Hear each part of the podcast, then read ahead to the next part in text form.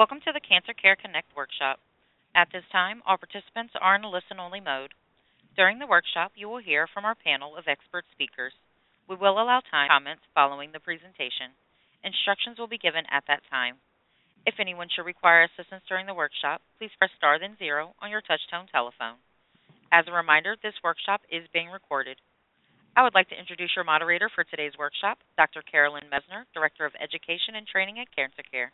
Oh, thank you so much, uh, Crystal. And I too would like to welcome everyone to today's Cancer Care Workshop, Breast Cancer in Older Women. Uh, it's an important topic, and it's a topic that we actually don't present on enough, actually, in terms of offering workshops. So um, it's, uh, and, and uh, actually breast cancer, of course, is occurs more frequently in, in older women. So you'll hear more about that throughout the program today.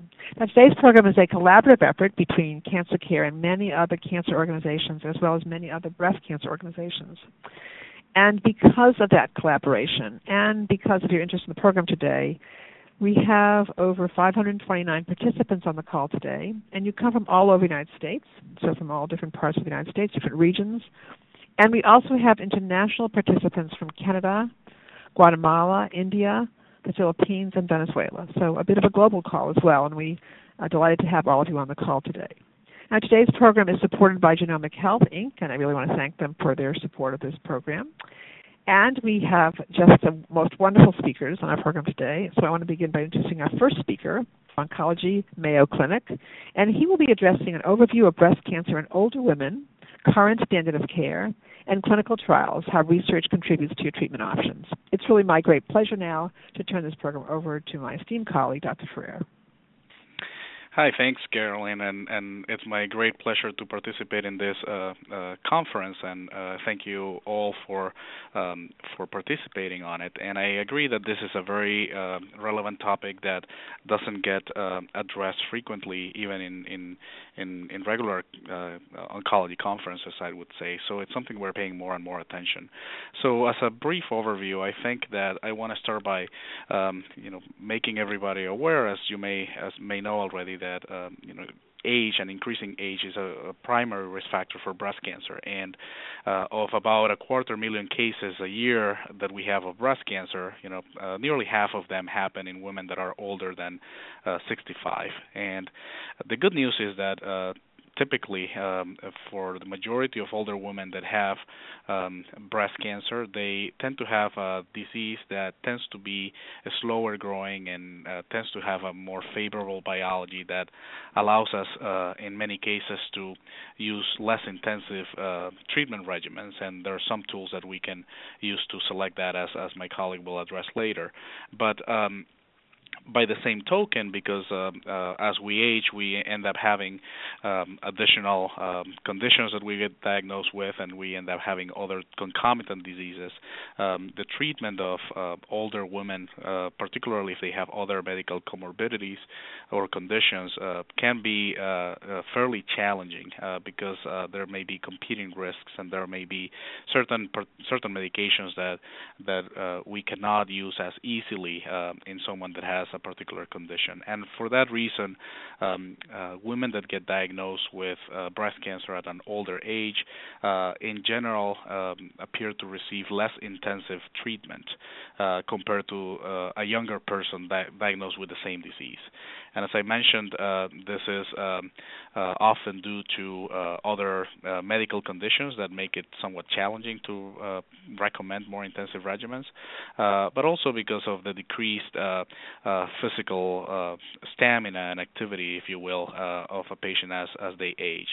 So um, even though we are talking about older women, um, you know, as a fairly generic term, I think that more importantly than the chronological age of uh, of a patient diagnosed with breast cancer is is how uh, how uh, well uh, is their physical condition in general? Do they have other uh, medical conditions, or are they healthy otherwise, aside from the breast cancer?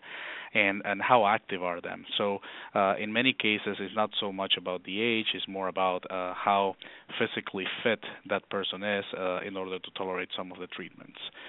So uh, when we uh, try to define what a standard of care for uh, older women is, uh, in, and breast cancer is, uh, really there are many factors that we take into account, and I don't think that we can say there's a single standard of care. And particularly in, in older women um, with additional challenges, there uh, there's a very clear need for a team-based approach and and uh, come up with a personalized regimen rather than a than a blanket uh, you know generic regimen that can be recommended for everybody.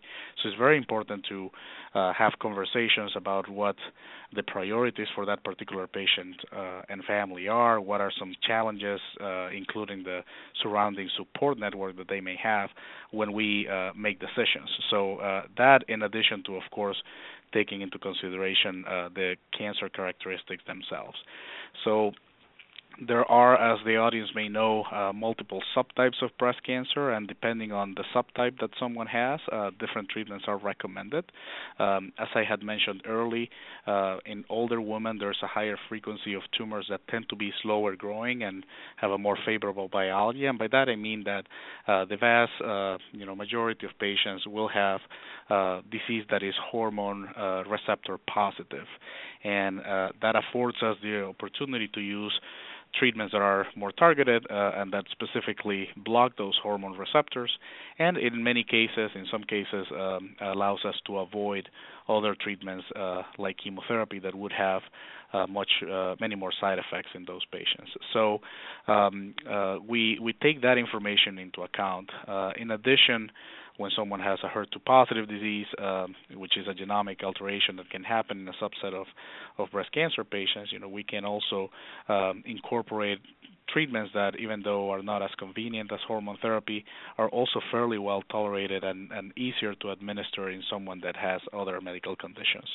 Um, so, um, as I had mentioned, uh, the impact of comorbidities or other medical conditions on the decision of treatment can be uh, can make things um, uh, a little more complicated in the elderly patients compared to a younger patient. For example, um, as uh, women age, of course, there's a higher frequency of cardiac disease, and many of the treatments that we recommend in breast cancer can also have an impact on cardiac health.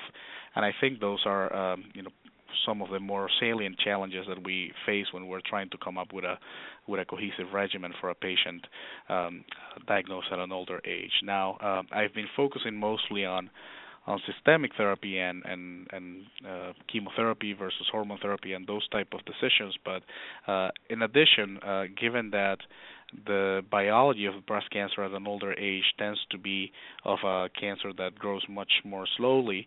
Uh, we also have opportunities for uh, providing. So uh, it's um, it's not uncommon that in a woman that has uh, breast cancer diagnosed, particularly after age 70, for example, that if uh, um, uh, someone has a, a relatively small tumor and there's no evidence of lymph nodes involved uh, by physical exam, uh, that the surgeon may uh, uh, decide to not operate on the axilla and not remove any lymph nodes, and that's something that uh, in the in the short and long term can decrease the likelihood of that woman developing um, uh, arm symptoms like lymphedema or or problems with range of motion of their uh, extremities. So I think that uh, those are some of the unique things that we can that we have to think about when we have those conversations uh, with older women with uh, breast cancer. And as I had mentioned, uh, there's some uh, women that can also avoid radiation treatment even if they opt for breast conserving therapy, and that's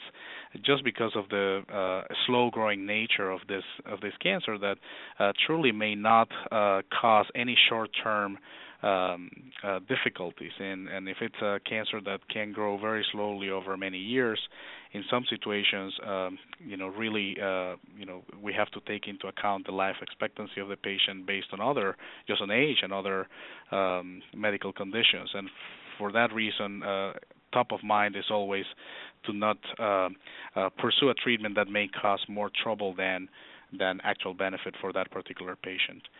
Um, one of the um, um, uh, challenges with uh, el- elderly patients and breast cancer is that a lot of the decision making is based on just consensus and uh, on um, you know individualized decision making, but we don't have a lot of uh, clinical trial information to guide us because traditionally patients with um, breast cancer diagnosed at an older age uh, have participated less in clinical trials, and that's why it's important that we have awareness of this so that we can uh, change that, and and that is changing a little bit, and we're seeing more trials focused specifically on the um, on on older women uh, uh, specifically to try to tease out differences in, in biology and in uh, you know in the older clinical trials you know older women may have been uh, excluded from them but also because in a clinical trial you know can can pose some challenges like uh, you know restricting uh, the treatment and management to a specific bigger center and some older women may not have access to a bigger cancer center that offers clinical trials because it may be farther from where they live and they have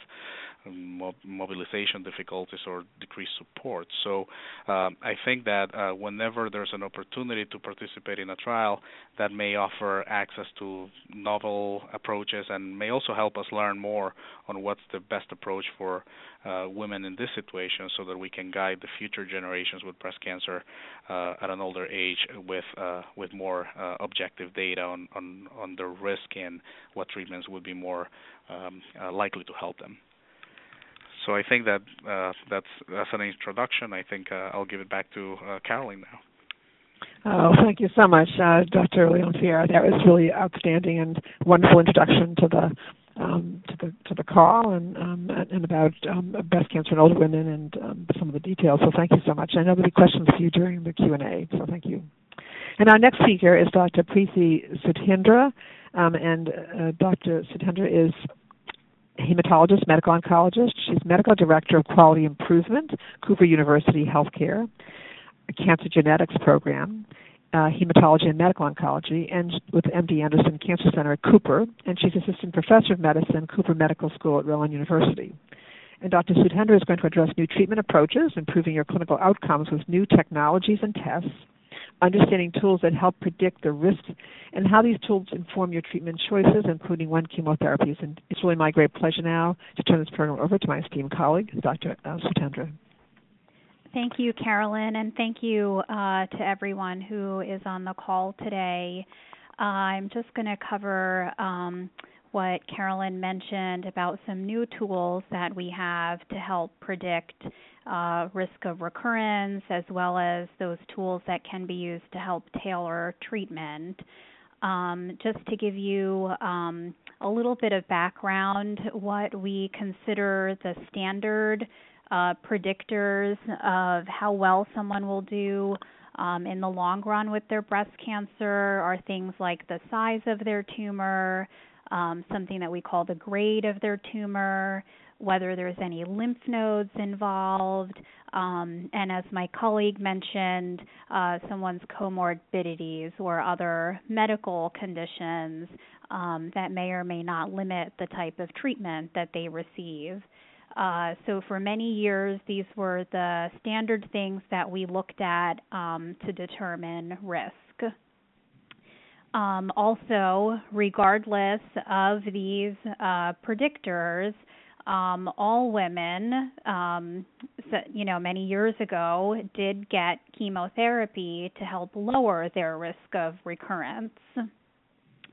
In the past several years, there have been a couple tests to really help uh, delineate um, amongst all women that have breast cancer are there some women who would benefit from chemotherapy more than others?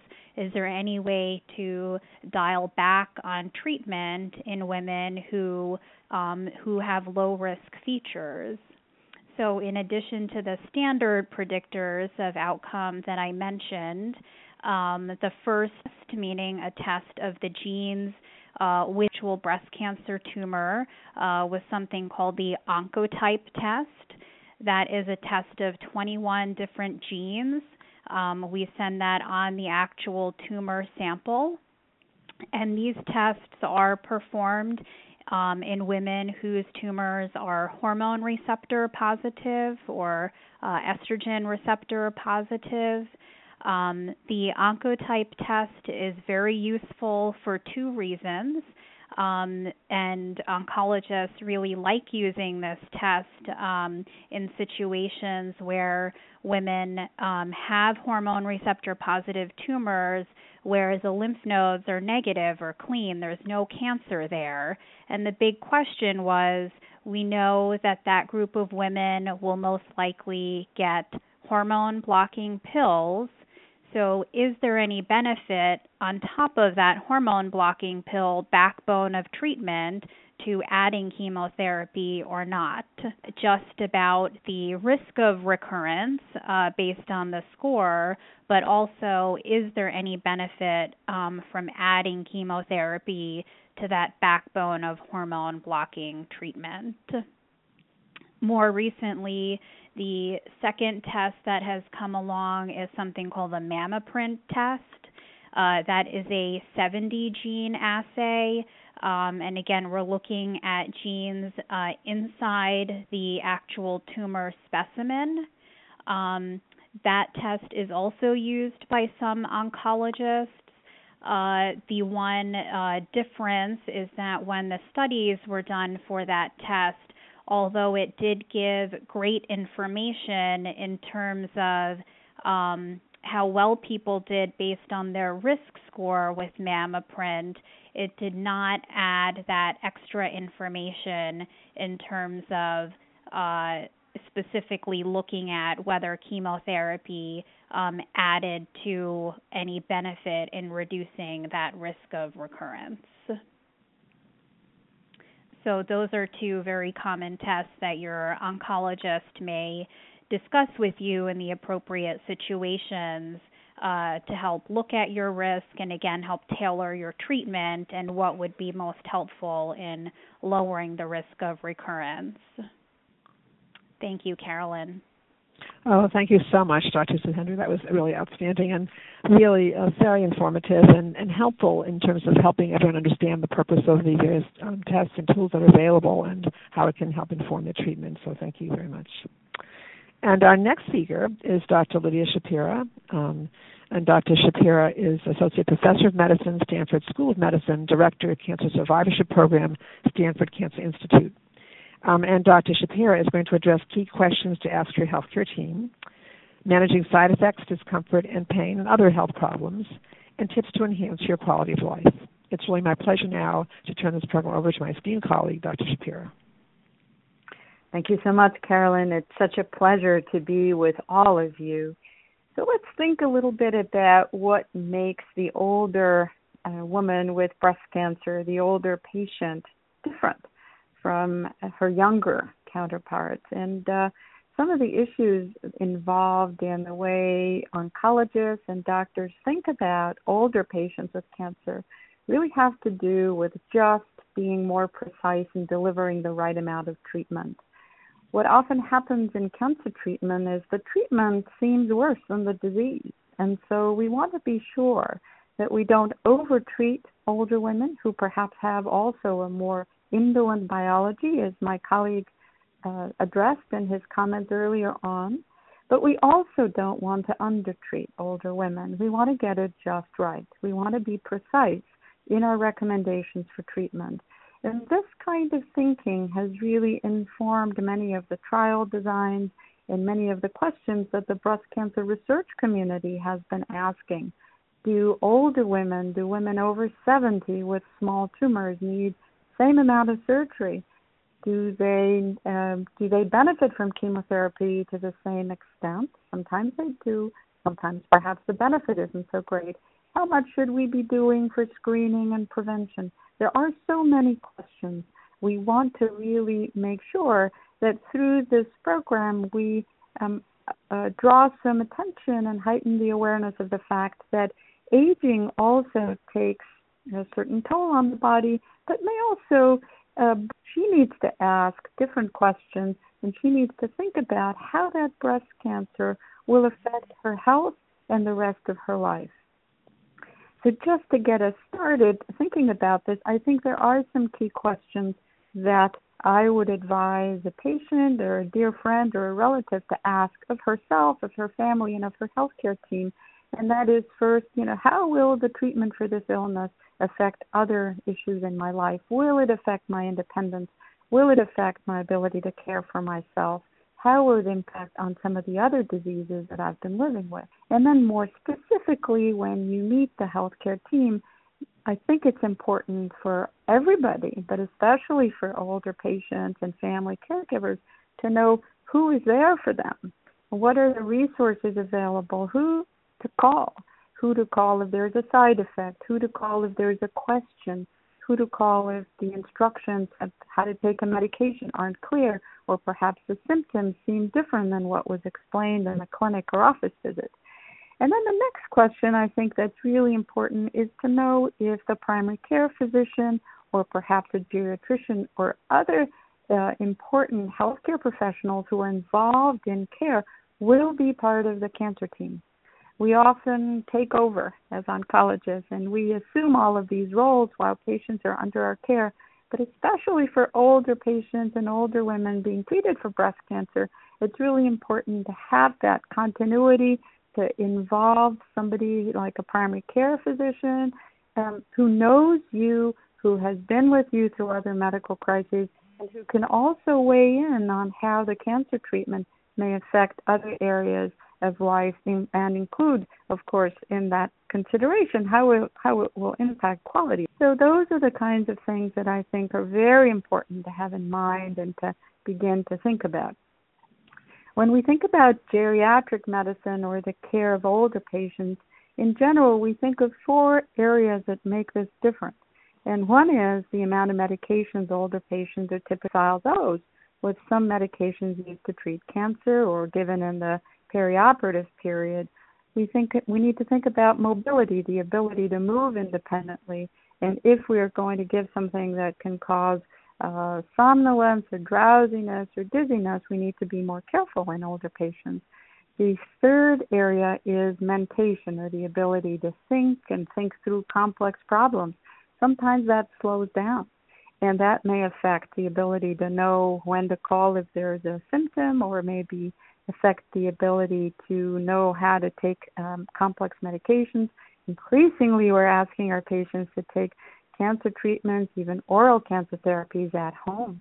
And so it's very important to pay attention to that part the ability to make good decisions and to be able to think through complex situations. And finally, the area that may be different for older patients is that they may be more willing and ready to really talk about what really matters to them, what matters in their life. And that goes directly to the heart of quality of life but it may also affect decision making about whether or not to have more complex surgery, whether or not to um, have radiation treatment or take treatment that could be um, harsher on the body and uh, may have more consequences. And that brings us to the second aspect that I was asked to address, which is how to manage this. And I would say that one of the differences in managing symptoms for older patients is usually there is some involvement of family caregivers if there are complex symptoms. I mean, being treated for breast cancer may be easy, but it may not be so easy, new challenges. And so it's really important to have a system and to help um, help your healthcare professionals and perhaps family caregivers or other loved ones to um, have a good dialogue about how to manage that symptom it all begins with being able to report the symptom, to be able to say, look, I have pain, and the pain is interfering with my life in this way or that way. So, what I would advise you to do if you're the patient with uh, symptoms such as pain or fatigue is be um, almost a detective or a reporter and learn to um, to speak the language of the healthcare professional. They'll ask you, do you wake up tired? Does is sleep refreshing or not? Um, do you think your fatigue is, is caused in part by by your mood? Could it be that you're sad and that's also draining your energy, or is it really physical? Same with pain. They'll ask you how long it lasts, what makes it better. And often, what we do in our effort to try to help patients is ask them to rate pain. And we have uh, a series of, of faces that we put up and ask patients to say which one um, resonates with their lived experience or give them numbers, one being the mildest form of pain and 10 being the most excruciating kind of pain. So we do that so that we can have a better idea of how uh, how to um, um, how to treat and how to medicate or how to sometimes medical non-pharmacological ways of overcoming pain and discomfort. So fatigue is a very important symptom that needs to be reported as is pain. And then memory can be affected sometimes by cancer treatments. It's important to, re- to report that as well. And sleep. Sleep is often a casualty and is, is sometimes a problem already for older individuals, even without cancer. Sleep changes over the life cycle. So if if one is unable to sleep, and to think about the concept, one may be more irritable the next day or less to tolerate some discomfort. So it's important to address that as well. And the final symptom that's very common as a result of cancer treatment is that many uh, medications used to treat cancer affect the tiny little nerves in our body and cause neuropathy. In older patients who may already have conditions that predispose them to neuropathy that are unrelated to their cancer, such as diabetes, may often experience more of this very, very um, unpleasant side effect, which causes either numbness, numbness or tingling or pain, typically in toes and fingertips. So my final comments really have to do with uh, things that you can think of doing, the tips to maintain the best possible quality of life. I would say, first of all, is gather some supporters around you. They could be family or friends or caregivers, but it, if at all possible, it's helpful to have some community of support. It's it's helpful to just talk through uh, some dilemmas or some through some difficult moments or if there are decisions that need to be made and feel the support of, of your healthcare professionals, but also your own family and personal community. Having support and having social support is really important, and I'm very um, excited to know we're going to talk a little bit more about that um, right after. Because sometimes through these exchanges with others who've gone through similar experiences, you can learn, we can all learn how others have handled problems and even learn some very helpful tips so that we can improve our own life. And my final thought is really to um, use age as um, as a way of of helping you think through what you're prepared to invest in your cancer treatment, and um, be very careful to balance the possible side effects of treatment with the um, with the benefits that you're looking for. So have good conversations and think through the trade-offs that are involved, and try to find the best um, approach to handling the cancer and the cancer treatment, so that it preserves quality of life and uh, doesn't affect a careful balance between you know health and illness. And with that, I'd like to turn it back to Carolyn. Oh, thank you so much, Dr. Shapiro as always, that was wonderful, and uh, again, very thoughtfully presented, and uh, lots of information for people to kind of think about and um, and and go back to the healthcare team with. So thank you very much. And um, our next speaker is Ms. Stacy Chilton. Ms. Chilton is an oncology social worker, and she is Cancer Care's uh, Women's Program Coordinator and she will be presenting on Cancer Care's free psychosocial programs and services and the role of support groups. It's really my pleasure now to turn this program over to my esteemed colleague, Ms. Chilton. Thank you so much, Dr. Messner. I'm also very happy to be part of this program today. And as Dr. Shapiro just mentioned, it really is so important to make sure that during your your journey here that you are building in the supports that can really help you cope.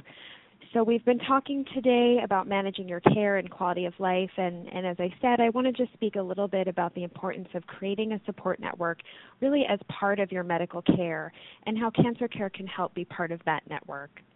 Cancer Care is a national nonprofit organization that provides free professional support services to anyone impacted by cancer. And our programs include things like individual counseling, which we offer face to face in our New York City area as well as over the telephone nationwide. Support groups provided face to face, telephonically, and online. Educational programs like this one, practical help and assistance navigating the healthcare system, as well as some limited financial assistance. And all of our services are completely free of charge and provided by licensed master's level oncology social workers. Oncology social workers are trained in how a diagnosis of cancer affects the person as well as his or her family and friends. We're also trained to help patients and their supports tackle the company this diagnosis, like financial social and psychological adjustment, and the impact of all of those. Adjusting to and finding ways of coping in all of the areas I just mentioned are really an important part of this process. As you likely know, cancer impacts the whole person as well as his or her family and friends. And we want you to know that asking for help, whether you are in treatment, a caregiver, or loved one, by joining a support group or by contacting us about our counseling or other services, is really a sign of strength. You do not have to do this alone. Joining a support group can be a way to connect with others who are going through similar situations and likely are experiencing similar issues. And individual counseling can provide you a space to voice any concerns and navigate some of the issues we've been mentioning. Often, these communications help lessen the isolation that many people with cancer and their loved ones experience. And ultimately, we found that feeling well emotionally can help you better deal with your diagnosis and treatment. So I did want to mention that at this time, Cancer Care is currently recruiting for multiple of our support groups for our summer cycle, which will begin in June. We offer an online breast cancer support group for stages 1 through 3, as well as a dedicated metastatic breast cancer online support group. We also have a telephone support group for women who are dealing with metastatic breast cancer, and we can also help you locate resources wherever you're located. If you're interested in any of these services, you can reach out to us at our Hope line, which is 1 800 813 4673, or you can visit our website, which is www.cancercare.org. Our website has a lot of comprehensive information on all of our free services, as well as some educational materials and more information on your diagnosis and treatment. On our website, you can also register for future workshops like this one or those online support groups that I mentioned. We've learned a lot from today's program, and there's certainly a lot of information to digest. Our social workers can help you understand what it means for you and your support network. If you have any questions about today's workshop or any of those free services I mentioned, please do reach out to us. And finally, please remember that you are not alone. Cancer Care Services are here to help you and your support network. Thank you so much for your attention, and thank you, Dr. Messner, for the opportunity to participate today. Oh, well, thank you so much, Mrs. Chilton. That was really wonderful and just um, very um, comprehensive about the services of cancer care, how to access them, and we really do encourage everyone to, if you haven't already contacted us, to go ahead and contact um, our staff here and uh, our oncology social work staff. So I thank all our speakers because we now have time for questions. We have actually a lot of time for questions. So I'm I'm going to ask uh, uh, Crystal to explain to all of you how to queue up for questions, and I'm also ask Crystal to bring all of our speakers on board so that we can address all of your questions. Um, and we'll try to take as many of your questions as possible. And if we don't get to all your questions at the end of the call, then what I'll do is I will give you information um, about how to get your questions answered um, if we didn't you didn't get to ask your question, or if you think of a question in a couple of days, especially some of your medical questions that might come up. Um, so, uh, Crystal. Thank you. Ladies and gentlemen, if you would like to ask a question, please press the star, then one on your touch-tone telephone. If your question has been answered and you wish to remove yourself from the queue, you may press the pound key. Those of you on the web may submit questions by clicking Ask a Question. And our first question comes from Allison S. Your line is open. Thank you very much, and thank you for a wonderful presentation. It's actually a two part question, if that's okay. We're quite a group here listening. The first part is the lack of um, any information or addressing side effects in sexuality, making an assumption that women 70 or over or 65 and over are not engaged in sex. So I would love to hear a little about that. The other part of that is this age group having kind of arthritic and, and bone pain to begin with, and the aromatase inhibitors even making that worse. So, um, to take the first question first, um, in terms of uh, information about sexuality and side effects affecting them, and uh, uh, Dr. Um, Schapira, do you want to start with that one? Sure. So, um, I love the question. Thank you. I thought about it, and I, I did not include uh, sexual dysfunction, um, I have to provide a very general overview, and and especially as a lady who was in her 80s and was offended by the fact that her surgeon had made a comment um, that uh, she interpreted as uh, his dismissing her interest in her body image because of her age. So please, uh, I I do not have such uh, biases. Um, sexual dysfunction for all women who um, are on estrogen deprivation therapies is an issue and um, it it is not just that it makes sexual activity impossible or uncomfortable, but there are other issues that happen as well. There may be some bleeding and itching and and uh, and actual discomfort. So um, the this needs to be discussed. Uh, there is no one. Um, uh, I can't give medical advice, but I will say that there are different ways of approaching it. First, with moisturizers, with lubricants, and then, if necessary, with uh, small doses of vaginal estrogen. But this needs to be personalized, individualized, and uh, we typically include either a gynecological exam or some uh, some more more in-depth and detailed history to try to come up with the right kind of treatment plan. But yes, uh, this is definitely uh, an issue for women of all ages.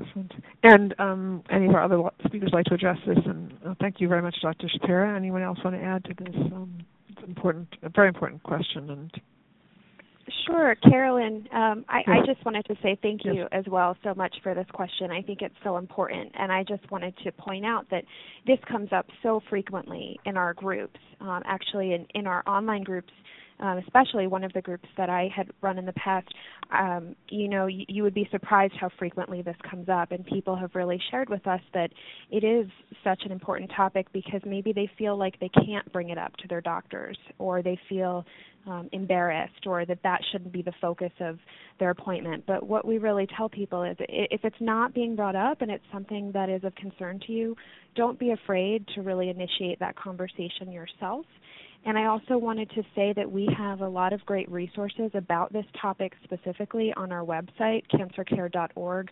We have multiple publications that are free that you can view online or download, specifically about things such as coping with intimacy concerns. Um, this is also something that we frequently talk about, of course, not from a medical standpoint, but that we frequently talk about in our individual counseling sessions. So that, that can be a resource to you as well. Excellent, and that is it's so important. Um, and Dr. Sudhindra, do you want to add anything as well? Yeah, I just wanted to add also it is a very personalized treatment, as Dr. Schapira mentioned, um, not only to be discussed with your oncologist, but as she mentioned, um, either a gynecologist. Uh, sometimes we pull in the expertise of a urogynecologist. Um, and also, there is an emerging field of uh, physical therapy called pelvic floor therapy, uh, which can be helpful with some of those um, discomfort issues that can happen. Excellent, thank you. And, and Dr. Um, Leon-Ferre, do you want to add as well? This is wonderful. This is a this could be its own yeah, I, club.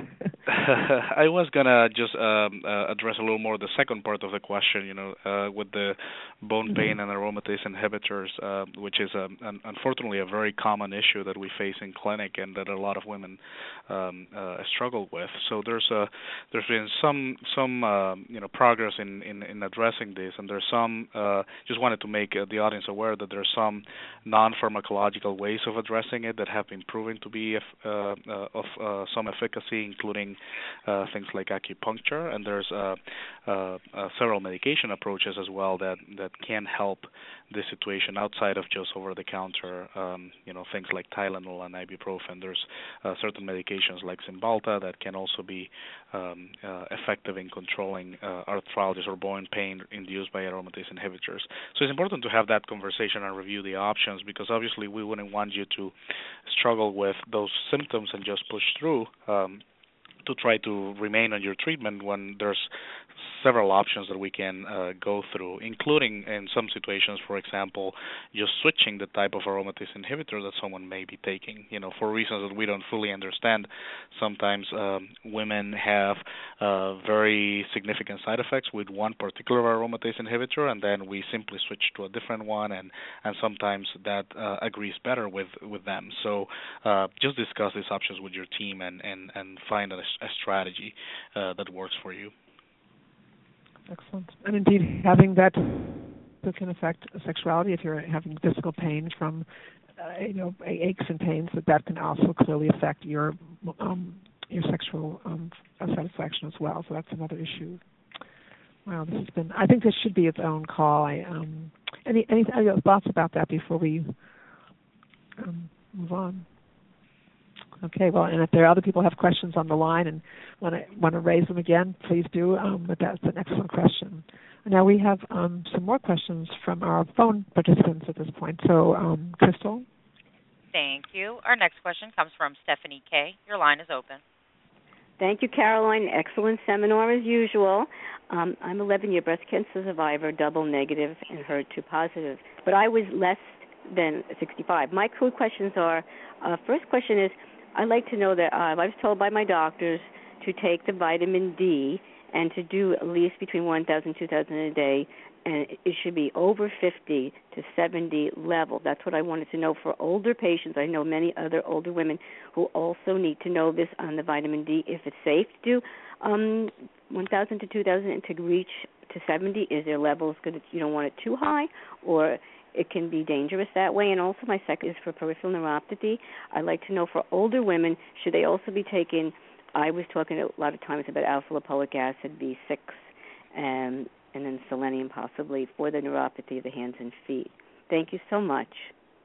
Thank you, Stephanie, for those questions. Um, so I'm going to ask, I guess, Dr. Schapira, if you could address the questions um, really, um, about the neuropathy and I guess about the vitamin, the supplements as well.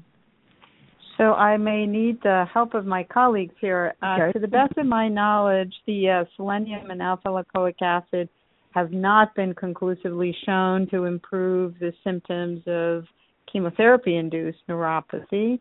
And um, I'm not aware of any um, science, uh, maybe I'm behind, but I'm not aware of any science stating that the level, that the desired level of vitamin D is that high.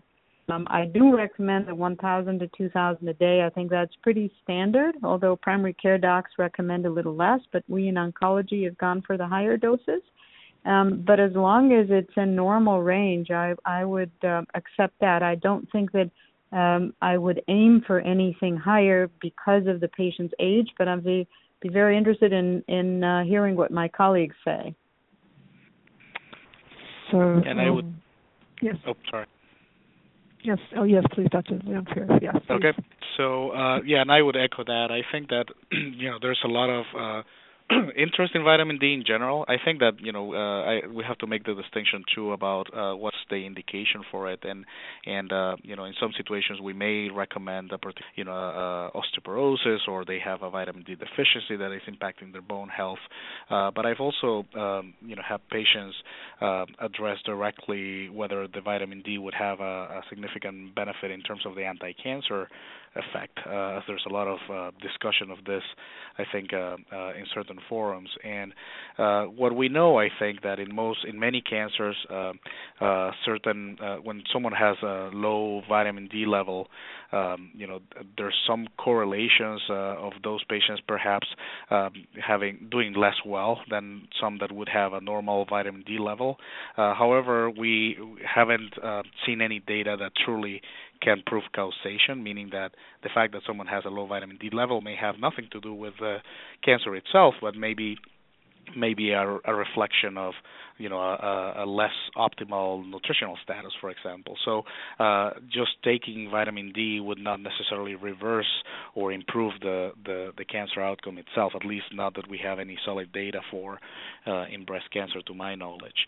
But uh, it's more about the bone health. And then I, I would agree with the peripheral neuropathy statement that uh, similarly, um, you know, the vitamin B12 is primarily for someone that has neuropathy induced by deficiency of vitamin B12, uh, which which is a very common cause of um, of peripheral neuropathy. But for the purposes of um, chemotherapy-induced neuropathy, it may not uh, necessarily uh, treat it adequately, and I don't think that there's any data. Similarly with selenium and folic acid, uh, at least to my knowledge. And I would say that those uh, would apply to both younger and older women as well. Thank you. That's excellent. And, and Dr. Sudhindra, do you want to add anything as well? Yeah, um, so we know that uh, women with vitamin D deficiency or low level, very low levels of vitamin D, that can be a cause of uh, bone pain. So uh, in those patients, as well as patients, uh, as my colleague mentioned, who have osteoporosis. Um, we do want to replace uh, vitamin D um, to adequate levels.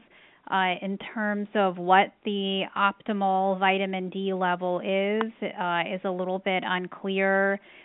Um, and some studies that suggest that maintaining it on a, a higher end, um, as you asked in your question, um, may help with some of the uh, arthritis type of pain uh, caused by the aromatase inhibitors, but the data is very mixed and unclear.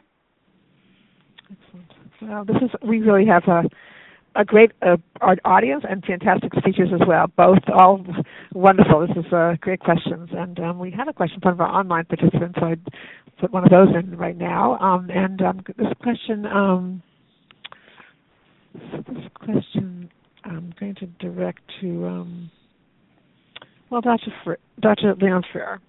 Since 60 is the new 40, when considering treatment for older women, is it decided case by case, considering the person and not necessarily the chronological age? Absolutely, I think that uh, yep, uh, it, that's a very uh, a very accurate statement. So the the age influences things a bit, but more importantly, how uh, how how is the physical health of that. I've certainly met um, uh, patients in you know in their mid 80s that are very physically active and have led a very um, uh, healthy lifestyle and and and have you know a medication list that is shorter than mine at a younger age. So um, uh, in those patients, you know, we we should not be uh, you know deceived or have the bias of just uh, uh, making decisions exclusively based on on the chronological age. I think we have to uh, take into account the overall health and um, and what's the physical you know age, if you will, of that patient, and um, uh, we certainly individualize treatment based on that, uh, because um, uh, you can be surprised that many times uh, older patients uh, can tolerate uh, certain treatments that younger patients actually struggle more with.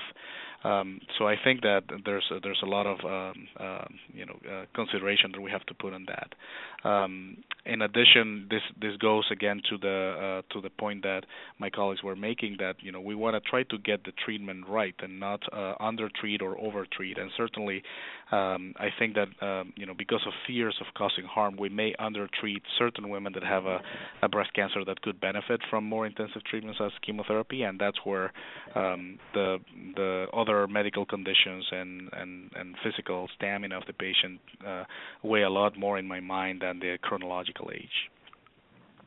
Excellent, thank you. Like anyone else want to comment? It seems like a very comprehensive. Any other thoughts? Or? Okay, excellent. Um, Thank you. Our next question comes from Marcia R. Your line is open. Yes, thank you. Um, Dr. Sudhindra, mentioned two different sets of tests that are used to help predict the risk of recurrence. Can you um, can you possibly take yourself off speaker so we can hear you a bit clearer? Yes, I thought I did. I'm sorry. Oh, much, um, thank yes, you. Dr. thank you so much.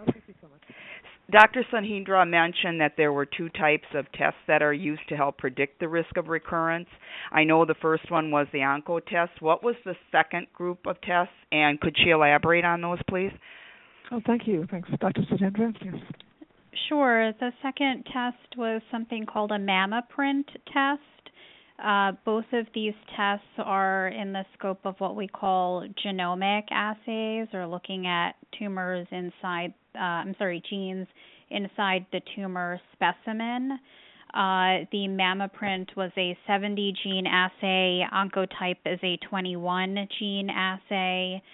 Um, in the studies that were done with MammaPrint, uh, what they did uh, was actually combine what the score was on the gene assay, uh, whether it was high or low, uh, in combination with those standard predictors that we talked about, so size of a tumor, lymph node status, and those um, uh, were given a score of high or low. Uh, so they looked at um, these four combinations of high low between those two um, predictions uh, to help look at uh, which groups um, had a higher or lower uh, risk of recurrence. Um, any other thoughts about that from any of the other speakers? Okay. Um, Thank you. Our next question comes from Beverly H. Your line is open. I have a question. Okay, one moment. Hello, can can you hear me? Um, can you take yourself off the your a little bit? Okay. I have a question in regards to people who have already have diagnoses of fibromyalgia, perhaps, and um, the other question was already answered. And how uh, painful has that been? I mean, has it been a large increase in people experiencing even more pain? I would think so, based on the answers that have already been given. Okay. Um, so, um, Dr. Schapira, do you want to address it in terms of the side effect issue? so, um, fibromyalgia is a chronic condition that um, also is associated with muscle and joint pain and sometimes sleep problems and can be very difficult to treat. There is no specific blood test for fibromyalgia, so um, different. Uh, so, so there has been some. Uh, there's there's definitely overlap between the symptoms described by patients with fibromyalgia and many women on chronic aromatase inhibition, which works, you know, by lowering the amount of available estrogen in the body. Um, I, although I have anecdotes of patients who've been who've had both, uh, I am not aware, and I have looked actually for good scientific series on this. There is some overlap in some, and there's some people who've uh, tried to study this, and also actually there's interesting science on those who've studied chronic fatigue syndrome and uh, some of the uh, fatigue that uh, is described by patients who've been treated for cancer. So, uh, all this to say that there is some overlap in some of the symptoms that are experienced by patients who have, who have other unremitting chronic conditions. But uh, it's hard to answer your question precisely. Um, I again, I only have anecdotes to say that I've had patients who've had fibromyalgia and then have been able to take aromatase inhibitors, although um, I comment with any authority and make a prediction as to whether the symptoms would be more severe um, or not for, for somebody with who has both. Thank you very much. And, and Dr. Sudhindra, Dr. Leon-Ferre, do you wish to mention? Um, I was just going to add that it is, uh, you know, individual. Um, just because someone has a uh, coexisting uh, diagnosis. Um, every patient uh, is very different, so some may experience a worsening of symptoms and others may not.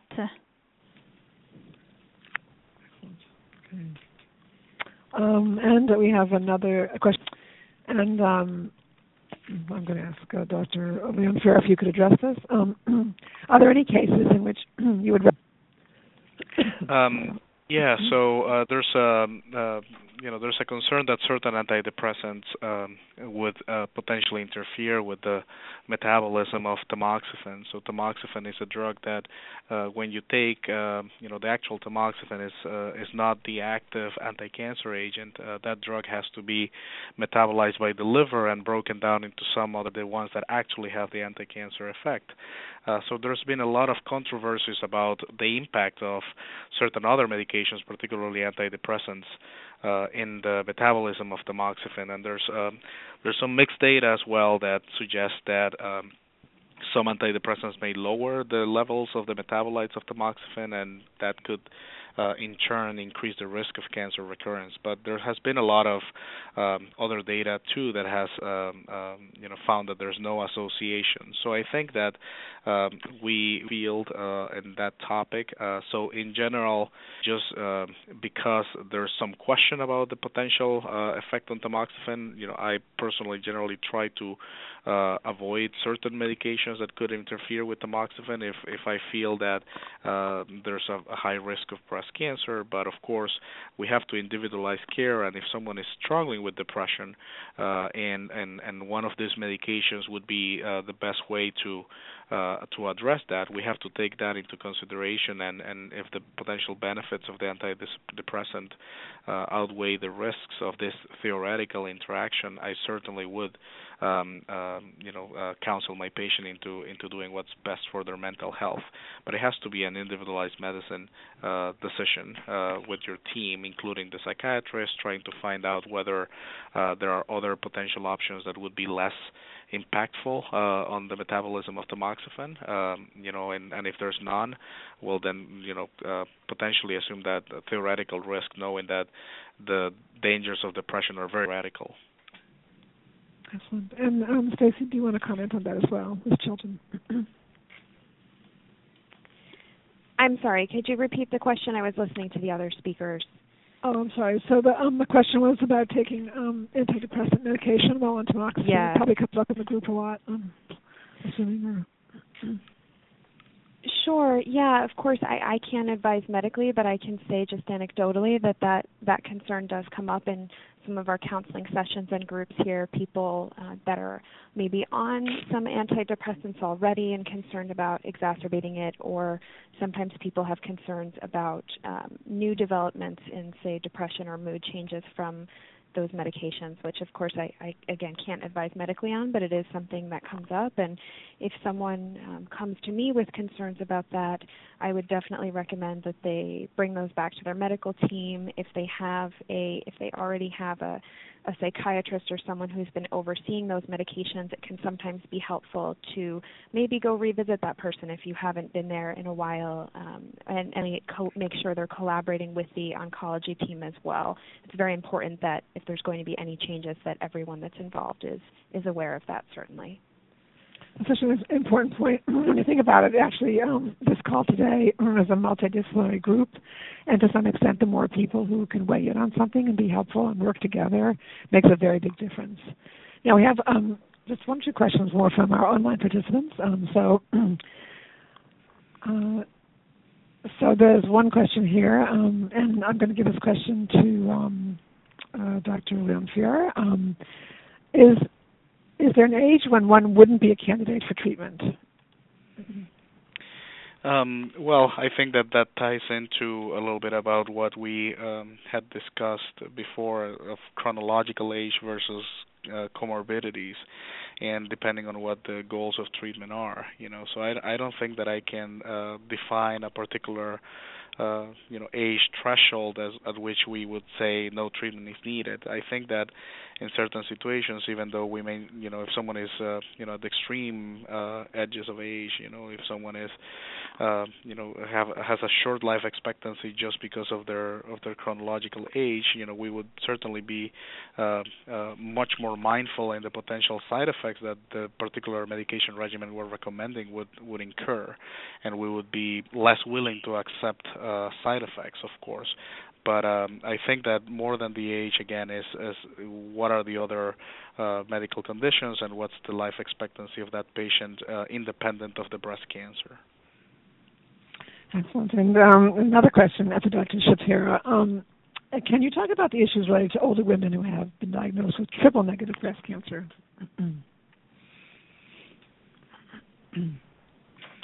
Sorry, Carolyn, were you directing that to me? Yes. Uh, sorry.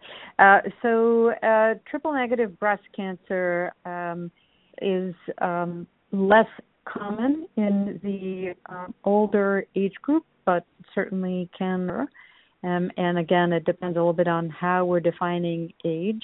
Um, I would say the best way to address this is that the individual patient triple negative should receive the best possible care and limit the ability to tolerate some treatment, such as chemotherapy, which is more typically a part of that, then that needs to be dealt with on a case by case, organ by organ measure, and with involvement of, of the patient's primary care or other uh, physicians, perhaps who are already involved in uh, in looking after her general health. So the answer is yes, there is treatment, and we should not exclude anybody just based on their chronological age. Excellent. And um, uh, last question uh, for Dr. Um, Sudhindra. Mm-hmm. Um, is 70 the age at which the oncologist community typically regards a patient as older? Um, so I just wanted to reiterate uh, what my colleague said. Um, it's hard to just look at uh, a number uh, as an isolated um, uh, age, you know, someone's other medical conditions or what we call comorbidities. Um, you know, we all have uh, friends and acquaintances and two different uh, women who are age 70, uh, maybe in a totally different medical situation. So I don't think that there's a uh, specific number uh, that oncologists consider um, someone to be elderly, um, uh, nor do we look at a specific number by itself in determining uh, somebody's treatment plan. Excellent. Well, I want to thank our speakers. this has been an extraordinary call. I want to I thank our speakers, um, and they can't hear us applauding, but we are applauding you. Mine have asked such really terrific questions that really enhanced the call today. And um, I had said to you that if you do have questions that we didn't get them answered, that at the end of the call I would tell you where to go to get your questions answered. So I, I want to just address that right away. Um, and I have to say this has been an extraordinary call, and there have been some issues raised during the call, the sexuality issue, that really merits its own call. And so um, we'll be we're planning many programs for this year. So tell us what you'd like, and, and this was a wonderful. Many of your questions were just really um, makes one think about doing more programs on topics that really are important for all of you. Um, so if you have a question that didn't get answered, um, we always recommend that you, of course, speak directly to your healthcare team because they know you best. Um, but many of you like to go other places for information before you go to your healthcare team. So I recommend a credible resource, which is the National Cancer Institute. Um, and for both our um, participants on in this country, in the U.S. and internationally, they have a, a website, www.cancer.gov, and actually has a live chat feature where you can post your question, and their information specialists will address it. So you have really nice information that you can take back to your treating healthcare team. But I never want you to sidestep your healthcare team as well. They're really important to bring into the loop all the time. Um, and for those of you who'd like to pursue some psychosocial counseling um, with a, one of our oncology social workers here at Cancer Care, simply call Cancer Care. And we'll be sending you all the phone numbers and websites, of course, at the end of the call when you get the evaluation. And so um, you'll get all that information as well.